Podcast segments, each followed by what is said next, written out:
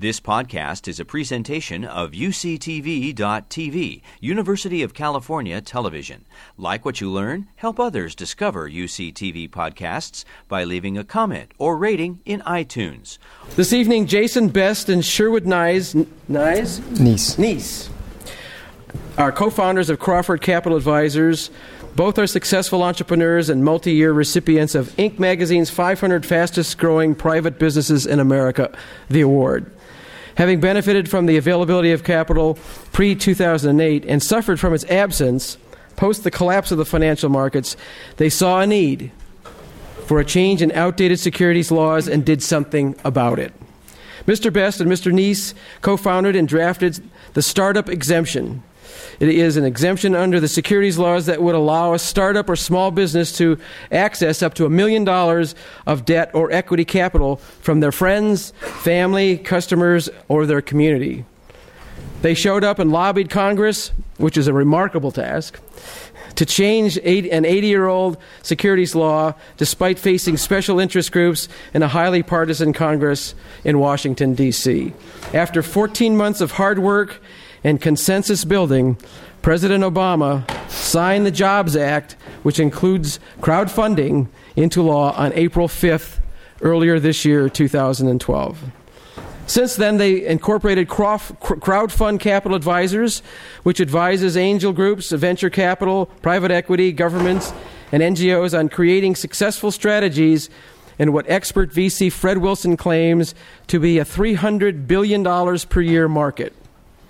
They produce comprehensive crowdfund investing educational materials so that investors can decide whether crowdfunding is appropriate for their portfolios, as well as help them access the essential tools to invest safely, legally, and successfully. They co founded and sit on the boards of the Crowdfunding Professional Association and Crowdfund Inter- Intermediary uh, Regulatory Advocate, Advocated CFIRA, where they lead the fight to ensure investors are protected while entrepreneurs have access to the capital they sorely need to start and grow their promising companies. They are co authors of Crowdfund Investing for Dummies good for me, which will be released in, in, on November 27, 2012, and both hold international MBAs from Thunderbird. I'd like you to welcome to our stage Jason Best and Sherwood Niess.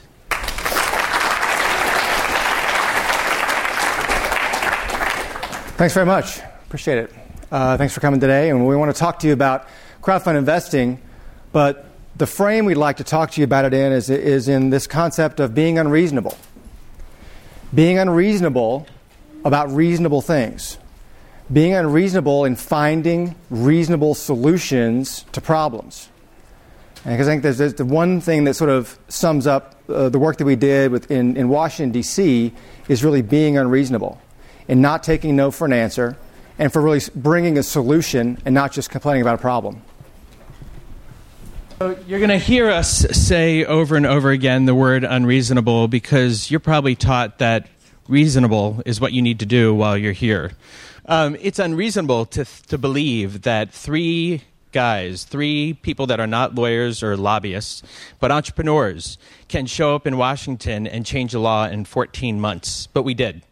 Jason, Zach, and I are all entrepreneurs. We're three time, uh, we're Inc. 500 entrepreneurs. We started businesses that were in uh, spaces that were hyper growth. Um, so we know what it's like to take an idea, go out and raise capital, and uh, and then grow that and create jobs and have an exit. We are uh, co authors of the crowdfund investing framework, which is a startup exemption. That's what we brought to Washington, D.C. Um, together, we've raised over $80 million in private equity and uh, as mentioned, we are the authors of Crowdfund Investing for Dummies, which is available on November 27th. And uh, we are co founders now and board members of Crowdfund Regulatory uh, Intermediary Advocates, which is the ones that are working with the SEC and FINRA right now on the rules related to how the legislation will play out, and Crowdfunding Professional Association, which is the trade association for the industry, and it provides education for investors and entrepreneurs looking to get into the space.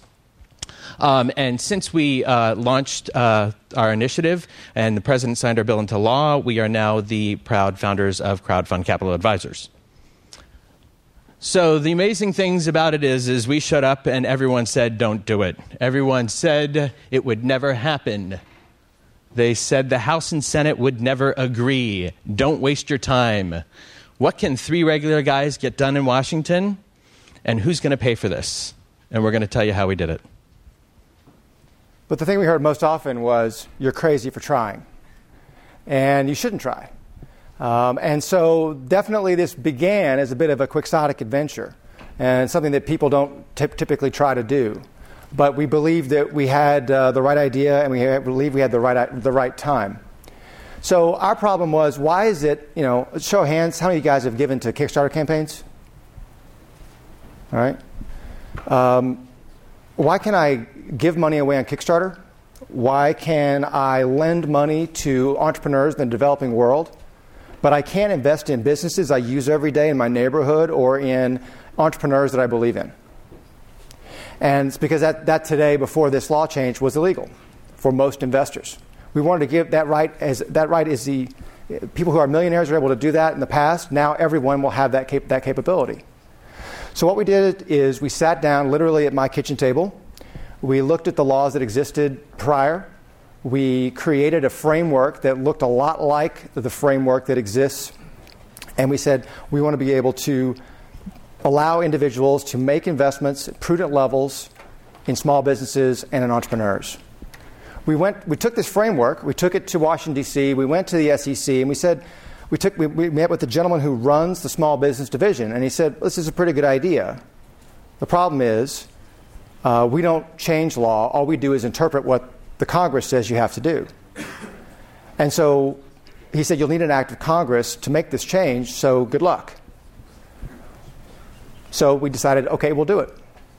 So, being entrepreneurs, you have to do things that you don't think are rational, you don't think are reasonable, and that people, many people, will tell you are impossible. That's what entrepreneurs do. And so instead of going to Washington with a, with, a, with a problem, we went with a solution. We said we, can, we have a way to solve this problem. We have a way to create jobs, innovation, and entrepreneurship in America and around the world. And so we began by, uh, by literally walking around the, the House of Representatives and talking to whoever would talk to us, the staff members, etc. In uh, the summer of 2011, we were asked to testify in front of a, a House committee and talk about this issue. And really continuing to lobbying, we were able to introduce a bill uh, that, that summed up our, our framework in the House. And that bill passed in November of 2011 with over 400 votes, one of the largest bipartisan majorities of the congressional session. We then had to go to the Senate. Now, there's three of us. We're all self funded. Uh, I live here, Woody lives in Miami, and Zach lives in New York.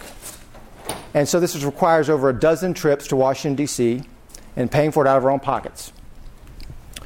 And so one of the things we had to do was we needed to get some interest in, in Washington on the Senate side. Now, we'd seen these rallies on television. And again, being naive and being entrepreneurs, we're like, let's try to do a rally. We never thought we'd have a million people. We never thought we'd have a thousand people, but maybe a few hundred would show up. Entrepreneurs or people who cared about them who wanted to make this opportunity available for investment. Well, the problem was it was November, in Washington, D.C. It was raining, and snowing. Uh, the wind was blowing 30 miles an hour. It was about 20 degrees outside. Uh, so it was miserable conditions. We had about 20 people show up to this rally. That was it. So we thought we had failed. What happened was, though, we had positioned ourselves because you have to sort of register for a spot on the Capitol grounds. And the spot we picked was between the Union Station, uh, the train station, and the Capitol buildings. So all of the people who uh, were going to work in the morning. All the staffers in the Senate had to pass directly by us to get to work. And so some of them took pity on us because there's this sad little Charlie Brown rally, right? That's, that's sort of on their way to work. And they took pity on us and they stopped and asked questions about it. Three of the staffers who, who stopped gave us their cards and said, Look, stop by our offices. They're from three different Senate offices. Come see us and we'll talk to you. And we talked about our idea, about the plan that we had. And those were the three Senate offices who co authored the bill that was passed in the Senate. So sometimes, even when you think you're failing, even when you think it's over, it's not. Because I'll tell you, in that moment, it didn't feel like success at all. And, and, and you just have to keep going. So, after we introduced the bills in the Senate, we were participated in uh, congressional and Senate hearings then. And in March of this year, the Senate passed the bill. And on April 5th, we were invited to the White House to watch the president sign the bill. So, all in all, 460 days from the day we started to the day the president signed the bill. Now, as entrepreneurs, that feels like a lifetime, like over a year. But in reality, in Washington, that's pretty fast. Yeah, it's uh, just to that point, when we showed up in Washington and Jason and I and Zach were walking the halls of Congress, you, you don't meet other entrepreneurs on the way. You don't meet other entrepreneurs along the journey. You meet a lot of lobbyists who say it's unreasonable for you to think that you can actually do something. What is reasonable is for you to pay millions of dollars to us to help you get this done. Of course, we looked at each other and we said, well, that's unreasonable because we don't have any cash. So we had to do this journey on our own. Um, and what we learned from them is, is when you hire a lobbyist, to get something done in Washington, it can take between five and 10 years to get a law passed. When we were looking at this, we thought our economy can't wait.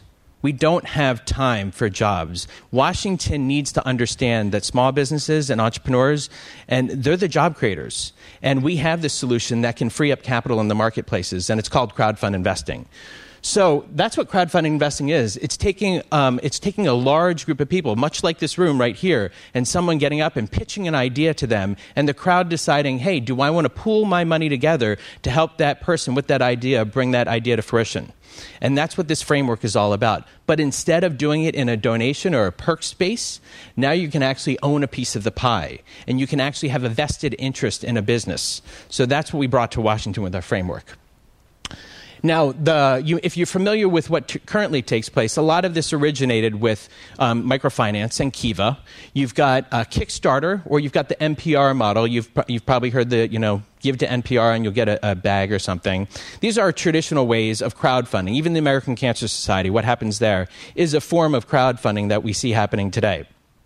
What we did is we took that the principles of crowdfunding and we merged it with seed and equity financing. And so now you can use those same principles to use the crowd's money to invest in startups and small businesses and do it for up to $1 million.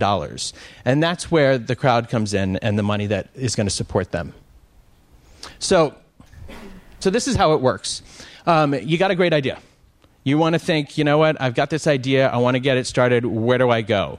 Well, the reality is, is the capital markets have seized up. So if you're going to go out and look for private money, it's going to be very hard to find. Now you're going to be able to go to one of these SEC registered websites and pitch your idea. First, you're going to have to go through a background check and make sure that you've got a clean slate. Um, it's going to include uh, social media so that you can reach out to those people that are closest to you and say, hey, if you believe in me, if you think this is a good idea, if you think this is a worthwhile investment, then give me a few dollars, invest in this idea, and let's see if together we can make something happen.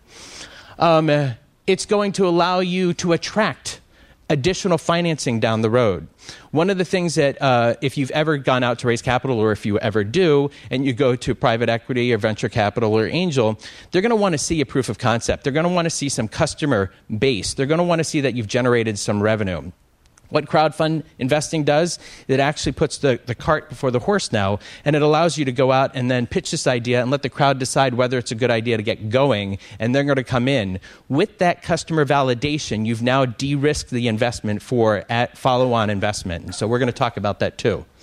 Um, and uh, the beauty about this is it's Main Street financing. A lot of the problems that we're seeing in our capital markets are because the, the money that is flowing through the system does not trickle down to where it's needed most. And that's in Main Street businesses. But what crowdfund investing does is it frees, it frees up the access to capital so that those people that need capital the most, that aren't in areas like Berkeley or San Francisco or New York City, can actually get the capital they need from their community to help create businesses. The framework is pretty simple. It's a 10 point framework. There, it was not complex. Basically, we start with small business owners or entrepreneurs raising up to a million dollars. If you're a small business owner in, in, in the U.S., a Main Street business, then the average amount of capital you need to expand your business is about $20,000. Uh, and you know, in, in, in, the Bay Area where, where I live, where we all are, I mean, people are used to raising hundreds of thousands or millions of dollars for, for building businesses. Um, and so that will give you that opportunity at, at a seed stage to raise up to a million dollars. The SEC is going to control and regulate all of this. The only way you're going to, the only place you're going to be able to raise crowdfunded investments is on platforms that are regulated and controlled by the SEC. Uh, so they won't be able to, because they want to make sure to reduce fraud uh, as much as possible, and, and, we're focused on the same thing.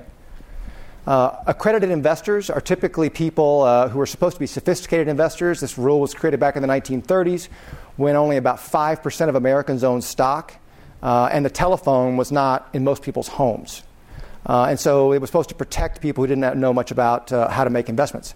Today, you know, with the social web and the ability to make, go to your E-Trade or your Schwab account anytime you want, it, information is much more liquid. And so we want to be able to broaden the ability for more people to make these kind of investments. But we also want to protect people uh, from, from investing too aggressively. And so the, the, the, rules are that you can only invest up to 5% of your income if you make less than $100,000 a year. Or when you make $100,000 a year and up, you can invest up to 10% of your annual income into crowdfund investments. Finally, uh, we wanted to make sure that the industry had a voice, and that's why we started the Crowdfunding Professional Association and the Regulatory Advocates Association, because we need to be able to, the industry needs to be able to speak with one voice to both investors and, and do good investor protection as well as, as making sure that uh, the SEC is satisfied that the industry is working on what they need to, to complete. Where are we headed from here? Uh, the short version is uh, this crowdfunding will occur in two stages. Uh, right now, we're in a rulemaking period. So while the, the, the law has been passed in April, uh, the SEC gets to write rules to say exactly how all this is going to happen.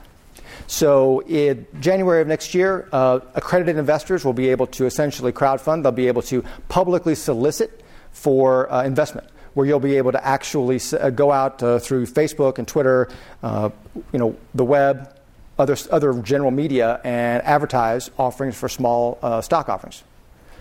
And then in third quarter of next year, likely, it's impossible to, to guarantee, you'll have the ability for uh, unaccredited investors to make crowdfund investments. So, a couple of things on industry best practices, things you should be looking at if you're going to be raising money on crowdfunded websites and as entrepreneurs or thinking about doing this. Number one, uh, you obviously want to make sure these sites have uh, good criminal and background checks uh, because that's going to be really important and required. So you have to submit to a background check for both securities fraud and criminal, other criminal activity if you are uh, going to raise money on a crowdfunding platform. You want to make sure the terms and conditions are easy to understand so people can easily make these investments. Uh, you want to make sure that the investors have the ability to, uh, to get the kind of education they're going to need to be, to be effective at making these early stage investments. Obviously, very different from investing in Apple or Procter & Gamble, uh, because this is the highest risk form of investment. And so it should only be limited to less than 10% of your portfolio. Uh, obviously, this is the number one, number one way people are going to raise this capital is through social media. So, Twitter, Facebook, LinkedIn uh, are going to be the ways that you reach out to your network. This is the majority of the funds, just like in Kickstarter, the majority of the funds that are going to be raised through, through crowdfund investing are going to be from people in your social network, your first, second, or third degree connections. And finally, congratulations, you've got the investors. Now, how do you communicate with them? Through investor relations tools. And so, one of the areas we're seeing a great area of opportunity now for an entrepreneur today is to create the kind of robust uh, tools that entrepreneurs will need to in- communicate in real time with their investors. So, um, I think there's two critical parts about what Jason just brought up. The first one is the education component. Unlike what you see on Kickstarter today or Rocket Hub, where you go there and you just look at a pitch and you decide whether or not you want to invest, the SEC, even us, when we were putting this regulation together, everyone in Washington, D.C. wanted to make sure that we were making investors smarter at this process. And so the investor education component is going to be a critical part of us making sure that people are going in with their eyes wide open. Um, and that's going to be a, a, a critical part because when it relates to this thing, fraud that everyone keeps on talking to us about. It's unreasonable for us to think that there will be no fraud. But I'll tell you what is reasonable. It is reasonable for us to believe that fraud will be very hard to perpetrate under our framework. And I'm going to tell you why. If you look at the entire bill and you look at what we did with this legislation, we put triggers in there that would deter fraudsters from trying to get in in the first place. We made it challenging for them to actually commit fraud because the barrier is raised even higher. And so these are some of the components that are in there. First off, before you go out for any crowdfund investment, if you're a fraudster and you want to take advantage of the crowd, the one thing that nobody wants you to know about yourself if you're a fraudster is who you are. Well, guess what? For the first time in history, we've pretty much legislated that anyone raising capital has to go through a background check, which means your name, address, social security number, date of birth, I'm in favor of a driver's license number and, and, the state of issuance because the whole point is is crowdfunding's about transparency. So we want people to know who you are, we want them to be comfortable with you, and we want them to know that you've got a clean slate so the chances of them taking advantage of you are pretty slim. That's the first thing. The second, you still need a smart idea. One of the things that's built into this legislation that is probably up there right now later on is all or nothing financing. Yes, it's at the end. You're going to have to come up with, with something that the crowd is going to go, hey, that's actually a great idea. I think I want to be a part of that. I actually want to own a piece of that pie. I think you're pretty good at that. So you have to have a good idea and you got to have a great pitch to get it across to your crowd or you're not going to get any money from them. Third, you need to have a strong network of people to take advantage of, okay? Crowdfund investing is about pulling all of your social media contacts, your Facebook, your LinkedIn, your Twitter, all of the people that know, love, and trust you most into your network to then go out and say, hey, here's a great idea. Come in with a few dollars so I can take advantage of you. Again, what we're trying to show you is it's unreasonable to believe in this framework that people are going to go through the energy to take advantage of people that they know for an idea that is actually a pretty good idea. They might as well go out and start a business. So, the fifth one, you have to be able to respond to potentially exposing inquiries fast. On uh, on uh, Indiegogo, uh, was it Rocket Hub or one of the websites, um, Kickstarter in May, Mystic uh, was one of the ideas that was pitched there and it was uncovered. It was fraud that was uncovered within 24 hours. The crowd was looking at the idea saying, you know what, you're full of it. There's just no way this is an actual true concept. And they shut it down within 24 hours. So, what, what, what that means is the crowd is going onto these comment sections. And if you've been on any of these platforms, you've seen where you can post a comment to the entrepreneur and they've got to respond to that comment. So, you're going to have to be able to respond to the comments that the crowd is pitching, and putting up there, or you're never going to uh, win over the credibility and confidence of the crowd for them to come in with any money. And fifth, uh, six, you have to hit 100% of your funding target or no money is exchanged. So if you go out there and say, I want to go out for $500,000 and you um, come in with uh, pledges for $490,000, none of that money is exchanged because you've run out of time and you haven't hit your funding target. So it all goes back to the investors. So Crowdfunding is global. I mean, it's unreasonable to expect that a law this, of this magnitude could change. One of the biggest changes in securities laws in 80 years could change here and not other places. So we've been doing a lot of traveling. Uh, in the last 90 days, we've been in Canada, Mexico, Colombia, uh, Italy, Turkey, uh, Sweden, talking about this concept with governments, with NGOs, and elsewhere this, this will change. And in fact, in Italy, they've already just, they just signed, they have two agendas, a digital agenda and a startup agenda. They just signed uh, that, and now the, their version of the Securities and Exchange Commission is working on how to make it legal in Italy. Uh, and so I think that you know there's a lot of things we could talk about, but bottom line, this is a global phenomenon. This will this will change how capital is raised. This you know it, this is a lot of people talk about disruption, uh, disruptive entrepreneurship, disruptive creativity. Uh, this is true disruption. Uh, this, this will change how capital is raised. This really turns it on its head and, puts, and gives you, the potential entrepreneur, the opportunity to raise capital in a way they've never been available before. So, this is the why of why we got into this you know, when you are entrepreneurs and you're used to creating businesses, you get the fact that you can create success, successful businesses that create jobs. And the reality is, if, if you do any digging into the job creation in the United States, you'll see that a good 50% of all the jobs that are created in the United States of America come from small businesses.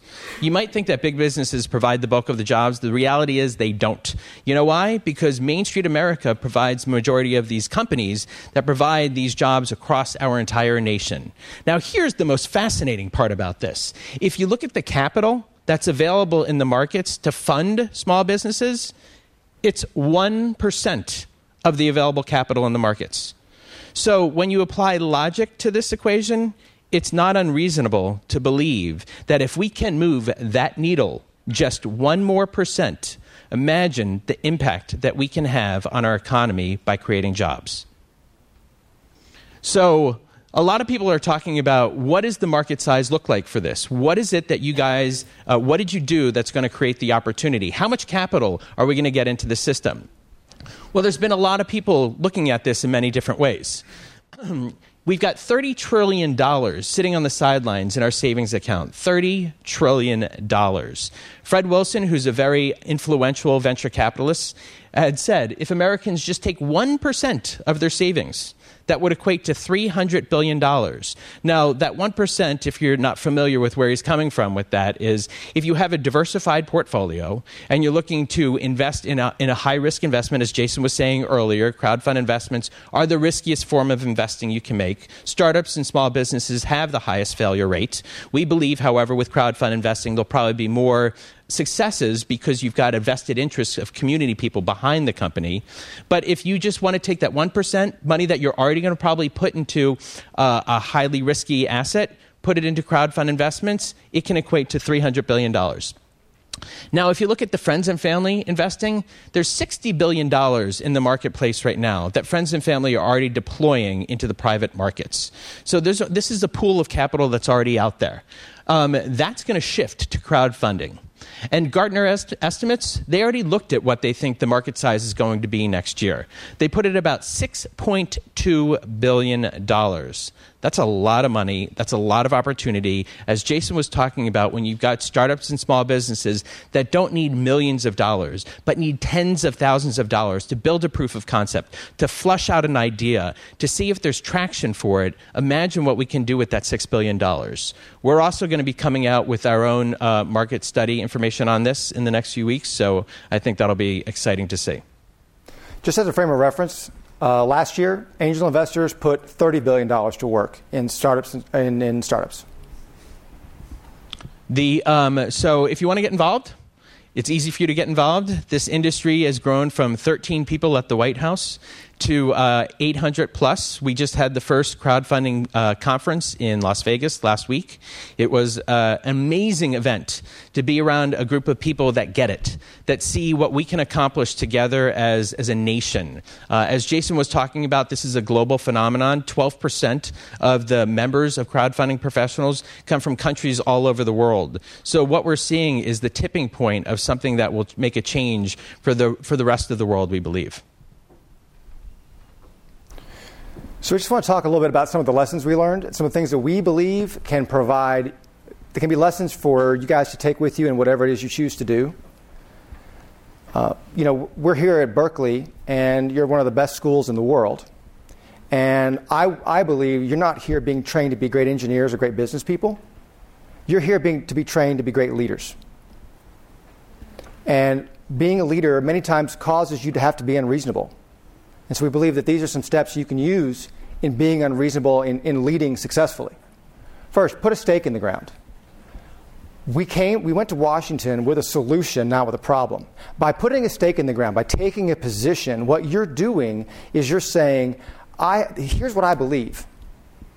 And then whoever you talk to about that has to either agree or disagree with you, but regardless, they're engaging in the debate. They can't be passive with that. And that's the, that, by, if you can engage people in the debate, that's the way to begin. Number two, show up. That's why we went to Washington over a dozen times, because you have to be there physically. So I was really jaded about this at the beginning of the process. I never believed that actually showing up in DC would make a difference or that anyone would ever talk to us. I was wrong it was amazing how many people brought us into their offices, talked to us about it, find out what was going on, and find out what we had to say because we had to put we were putting a stake in the ground. And so by showing up, they really in DC it's shocking. They really do pay attention. They really do listen to emails and phone calls, and definitely if you show up in the office, they'll see you. It's it's I, I mean I would never believed it, but it's true. Sell what people are buying. This sounds kind of basic, but it, I mean you'd be amazed at how many times people are selling things that people aren't buying. Sell, we were selling, what we were selling in DC last year and this year was jobs, innovation, and entrepreneurship. In the middle of a, of a recession with over 10% unemployment, those are things people are buying. And so think about it when you, whatever proposition you're taking forward to your boss, to your, to your professor, uh, to other people in your life trying to sell something to, sell what they're buying. Number four, stay off politics and stay on policy. So it would have been very easy for us to sort of align ourselves with one party or the other or, or, or sort of take some of the bait that we were offered in this whole process. The reality is, if we had done that, we were just three guys. We'd have been crushed. What we did is we sort of stayed on the policy, and regardless of who tried to bait us to take one side or the other, we just stayed down the middle. And that allowed us to be honest brokers through the whole process. And last, lastly, success has many fathers. So there were just three of us at the beginning of this, and over the course of 14 months, uh, there became, you know, hundreds of people who believed in this. And so what you have to do is embrace all those people. Em- embrace as many people as will get behind your cause and make them part of your cause. And that's how you're going to succeed. So we want to say thanks a lot for the time, and we want to yield back the rest for, uh, for questions. Thanks.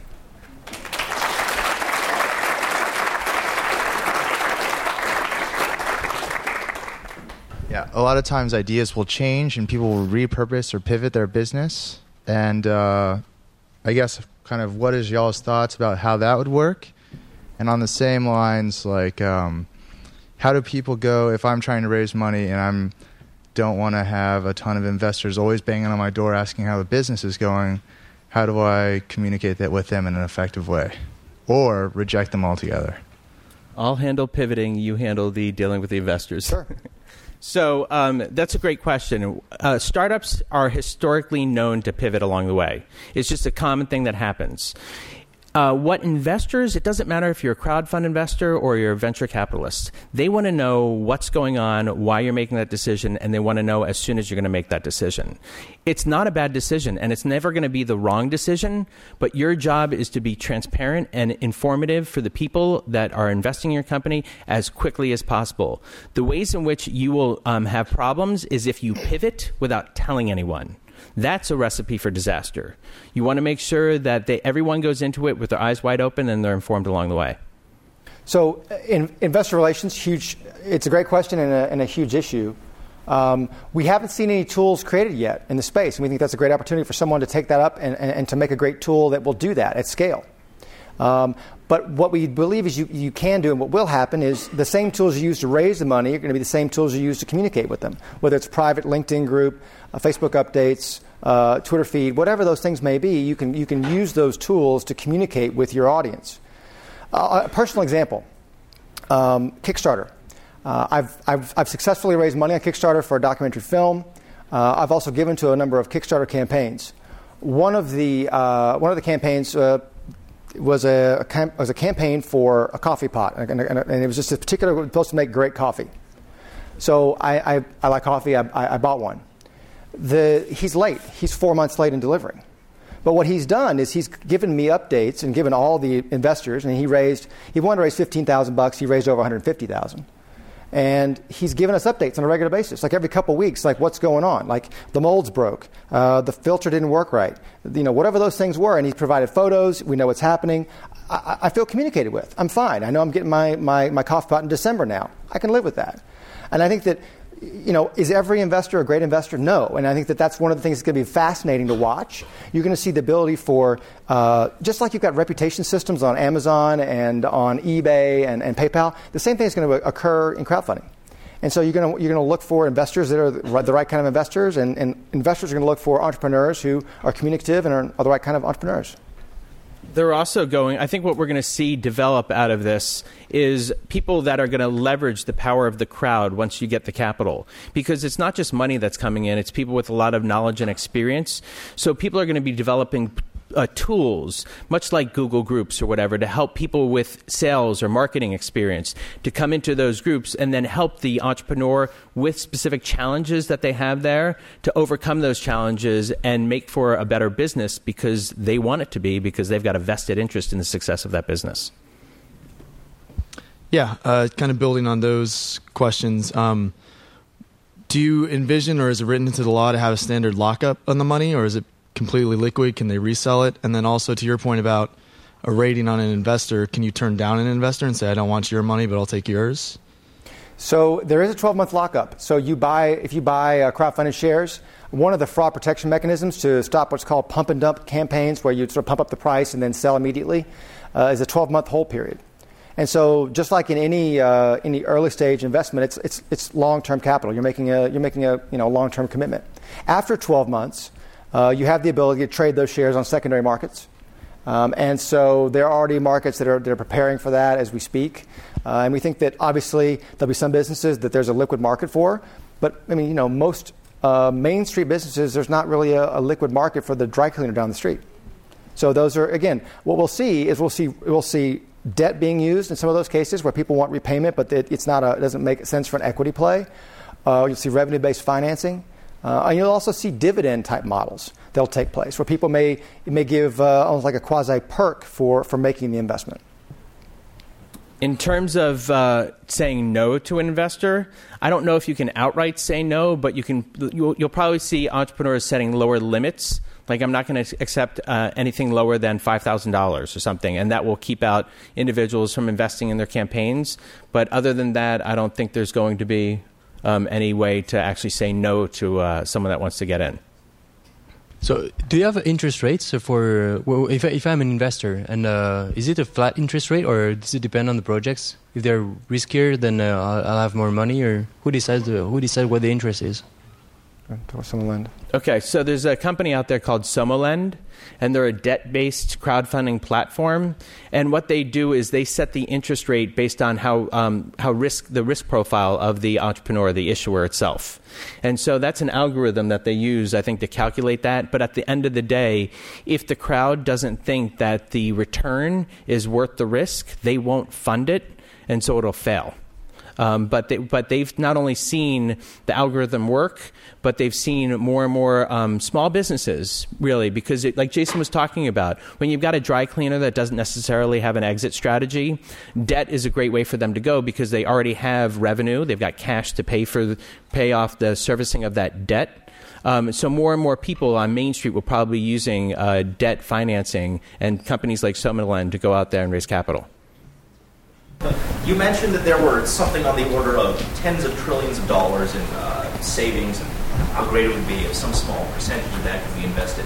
How do you encourage investment given the, given the well, considerable uncertainties in the current market? Well, I think one, of the, one answer to that would be the uncertainties in the market are typically in the, are in the public market, and the fact that people are, are scared to invest in things they don't really understand. I think a lot of the investments that are going to be made in crowdfund investing are going to be investments that people can taste, touch, feel that they know. And they're, they're going to be services that they use themselves. I mean, we would, our recommendation for people is you should only invest in things that you know, services or products you use, people that you know. This concept that I'm just going to turn on a campaign and there's going to be millions of dollars raining in on me is sort of, that's not going to happen. It, raising money is always hard, and this is just a different way to raise money that's also going to be challenging. Uh, but, so I think that I think the, the, ability of it to be a local, a local uh, kind of community-based financing is, is, one of the things that changes that. And communities doesn't just mean geography. Community can mean you know your or, community of origin, background, diaspora. All those things are going to come into play.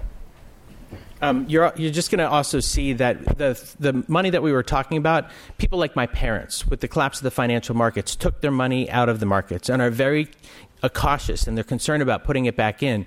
But they say to me all the time, you know, uh, we trust you, we know you, we believe in you. If we invest in you, we're sitting down at the Christmas table with you. We know that you're going to be telling us what's going on. So there's a level of trust and confidence that we can develop. This circle of trust. You're going to hear this coming up over and over again as this industry grows, um, whereby we are investing in people that we know, love, and trust, and that trust itself is going to pull money off of the sidelines and into local communities. Now, the powerful thing about that is if you study locavesting, and there's a woman by the name of Amy Cortese that wrote a book called Locavesting, you'll see that for every dollar that's pumped into a local economy, it's got a 3x multiplier. So that means it flows from the, the investor to the entrepreneur, the entrepreneur that hires someone to pay the salary, they pay for products and services to support that business and they also and that person also plays locally for rent and travel and everything related into that community as opposed to taking a dollar and buying a, a share of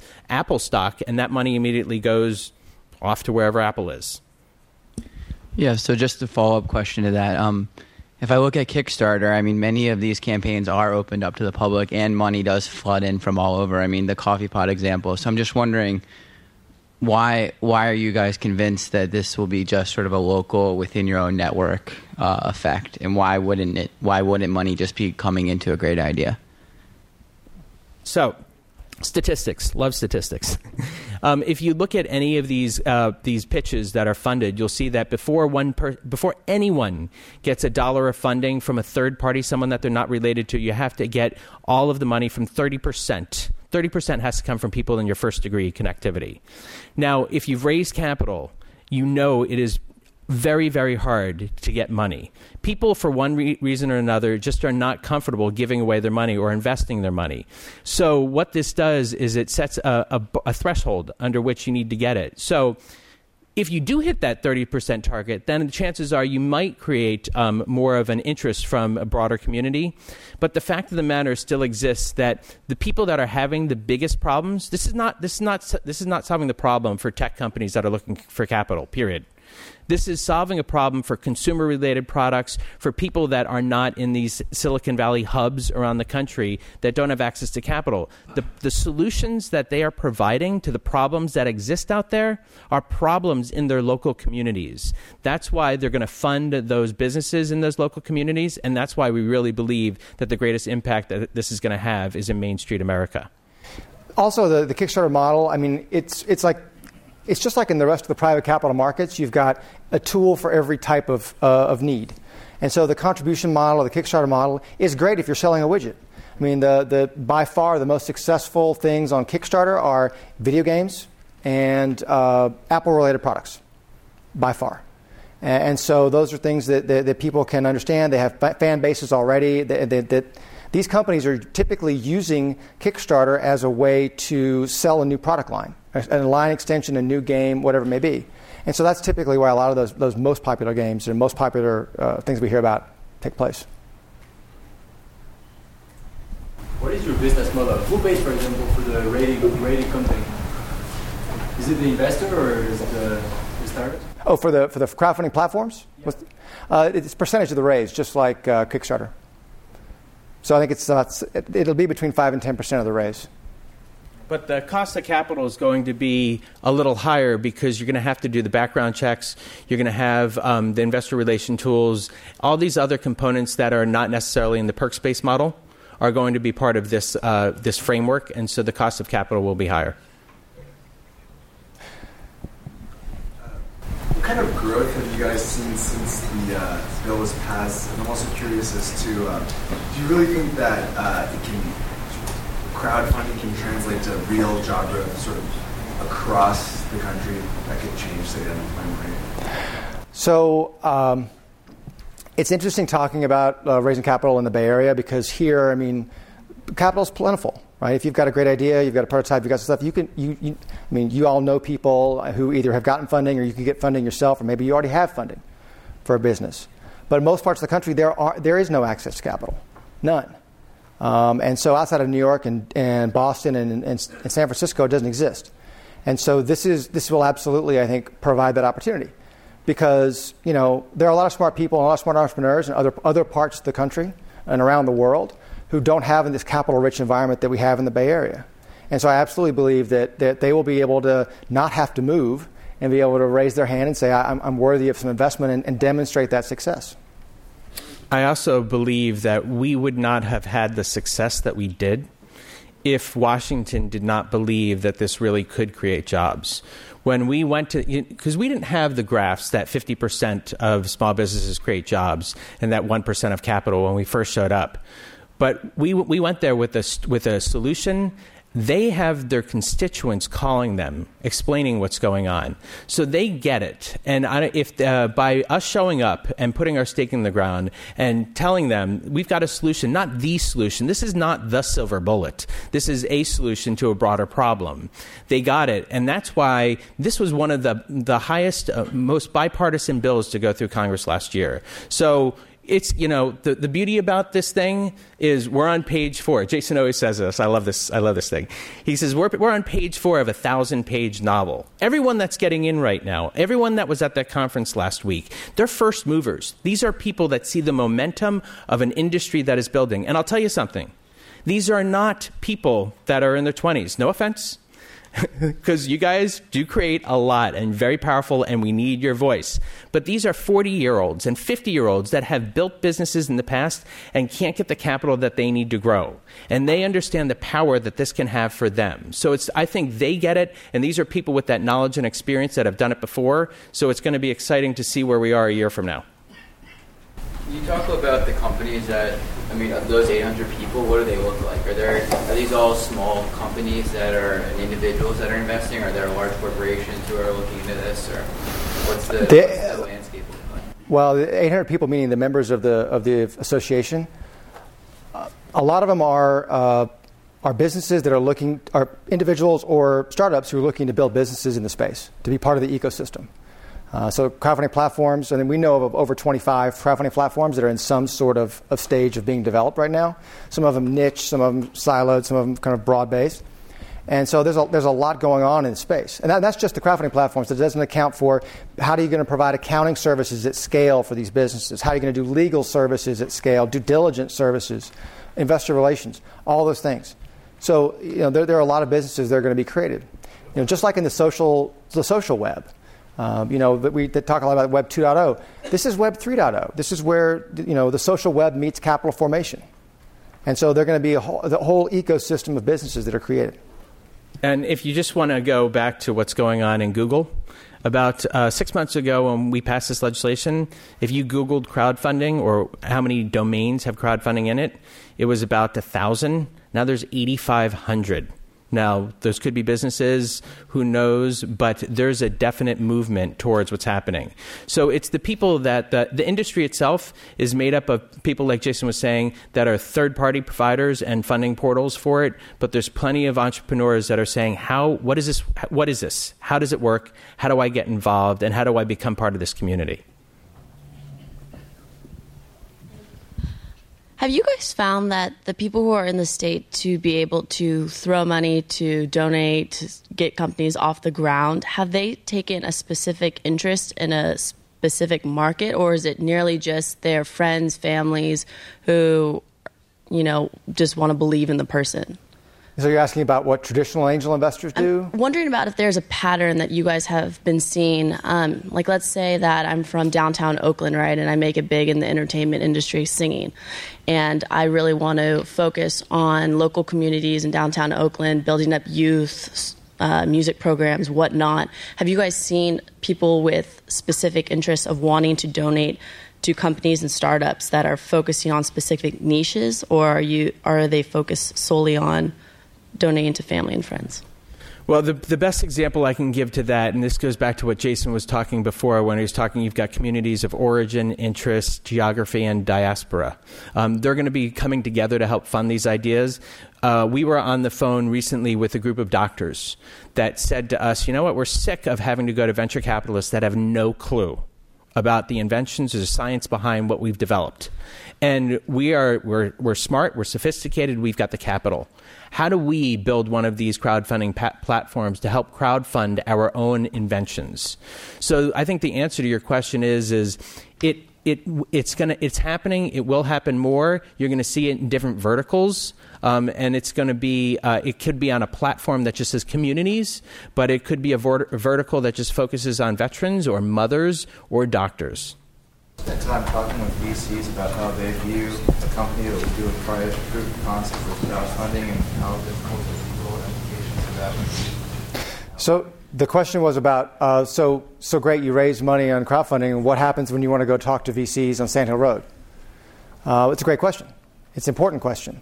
I think that you know a year ago I think that uh, most VCs you know uh, thought this was a, a really bad idea. I think there are a number of them that probably still do, but what we are seeing is angel investors understand that this is deal flow. This is deal flow. This is an opportunity for them to get more deals, more stable, later stage, uh, that they can that are lower risk they can make investments in. And so people tend to be against things until they're for them. And so what we'll see is we'll see a couple of companies that are successful in raising money through crowdfunding, who have a good exit, and all of a sudden the people who are against it will be looking for will begin to look uh, for crowdfunding deals because they, they are, they are there. I mean, the reason why most companies in the Bay Area are, are, are, are, most VC deals happen in the Bay Area is because that's where most of the VCs are. There's only so many hours you can spend on a plane, and there's so many hours you can spend in a car.